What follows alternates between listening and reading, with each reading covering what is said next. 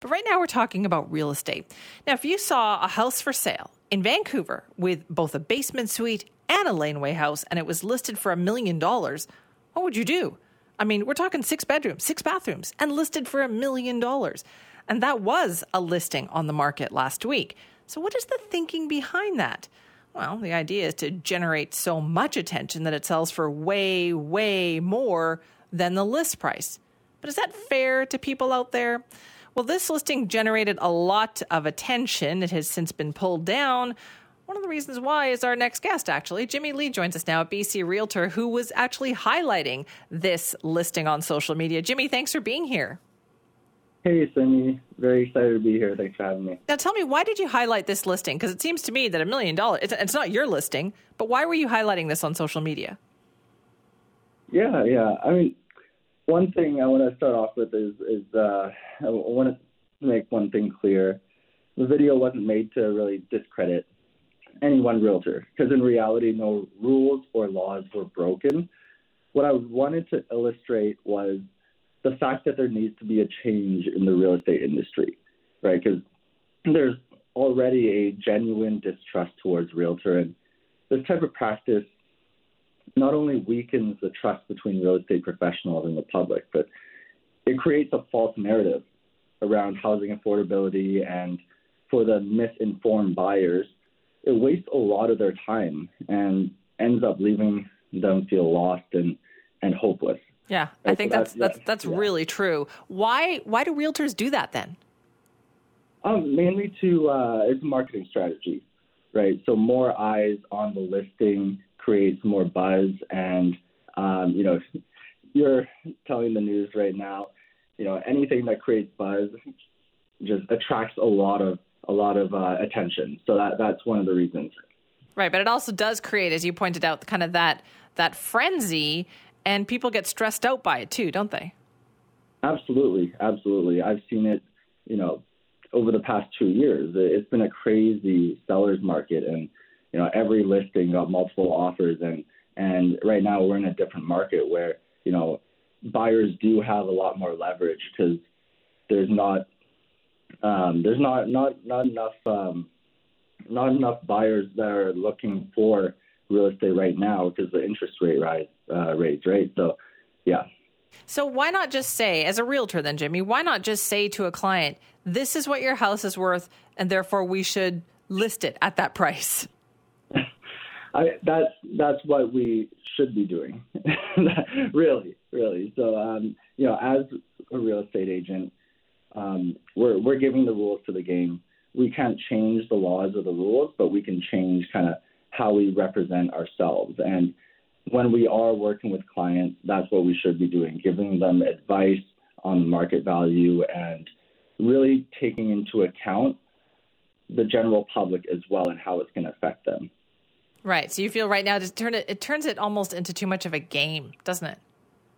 Yeah, exactly, exactly. So, what would you like your fellow realtors to do here? Would you would you like to see the end of practices like that?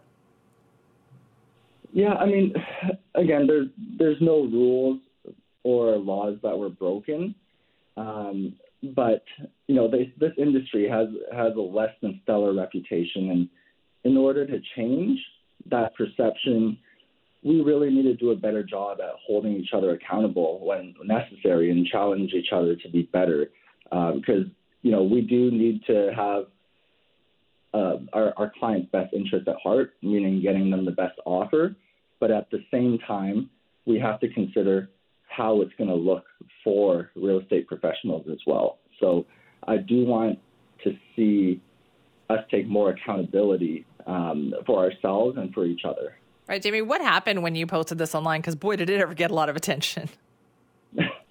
yeah, I mean, I didn't, I didn't expect it to uh, to blow up this this much, um, but yeah, the video got over 90,000 views, and um, you know, a few media sources picked it up, and created a lot of buzz. Which you know, in a way, it was really good for the listing itself because um, it definitely got a lot of attention.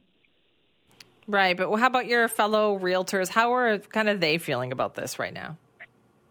Um, honestly, I haven't talked to many. I did talk to you know a few at my brokerage, and it it is something that is uh, you know bit of a sore it, spot.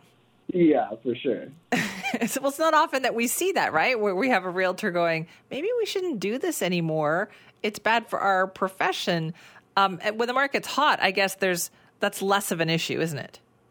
Yeah, when the market's hot, you, you list it for you know what the sellers want, and you still get multiple offers. And you know, I think this this listing, since the market has slowed down, um, they're trying to find a way to increase engagement and, and, and bring more attention, which is, you know, I, I, I don't blame them, but it could have been done in a different way. Yeah. Do you get that a lot though, Jimmy? I wonder like when you're thinking about helping someone sell a home, is there a disconnect between what the buyers are thinking about the market these days versus what the sellers are thinking about the market? There often is. Um, you know, as a real estate professional, we have all the information. Um, so we're there to advise our clients, whether it's a buyer or seller, on the market conditions. So there, there definitely is a disconnect. All right. So, what is your advice to potential buyers out there when they see situations like this? Like, how should they approach it? Absolutely. So, I, I, I strongly believe that knowledge um, is is power right? If you have knowledge, you can't be controlled or manipulated or taken advantage of, so you'll make better decisions, which is one of the one, one of the reasons I create content.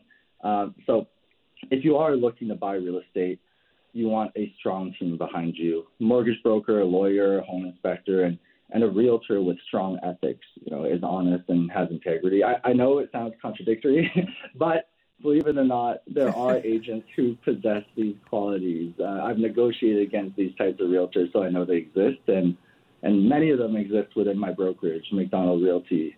Um, so arm yourself with the knowledge and build a strong team of professionals because this is the biggest investment that you're going to make in your life, and you want to make sure that you have all the knowledge and power possible. Well, it's good advice. Jimmy, thanks so much for your time. Absolutely. Thank you, Simi.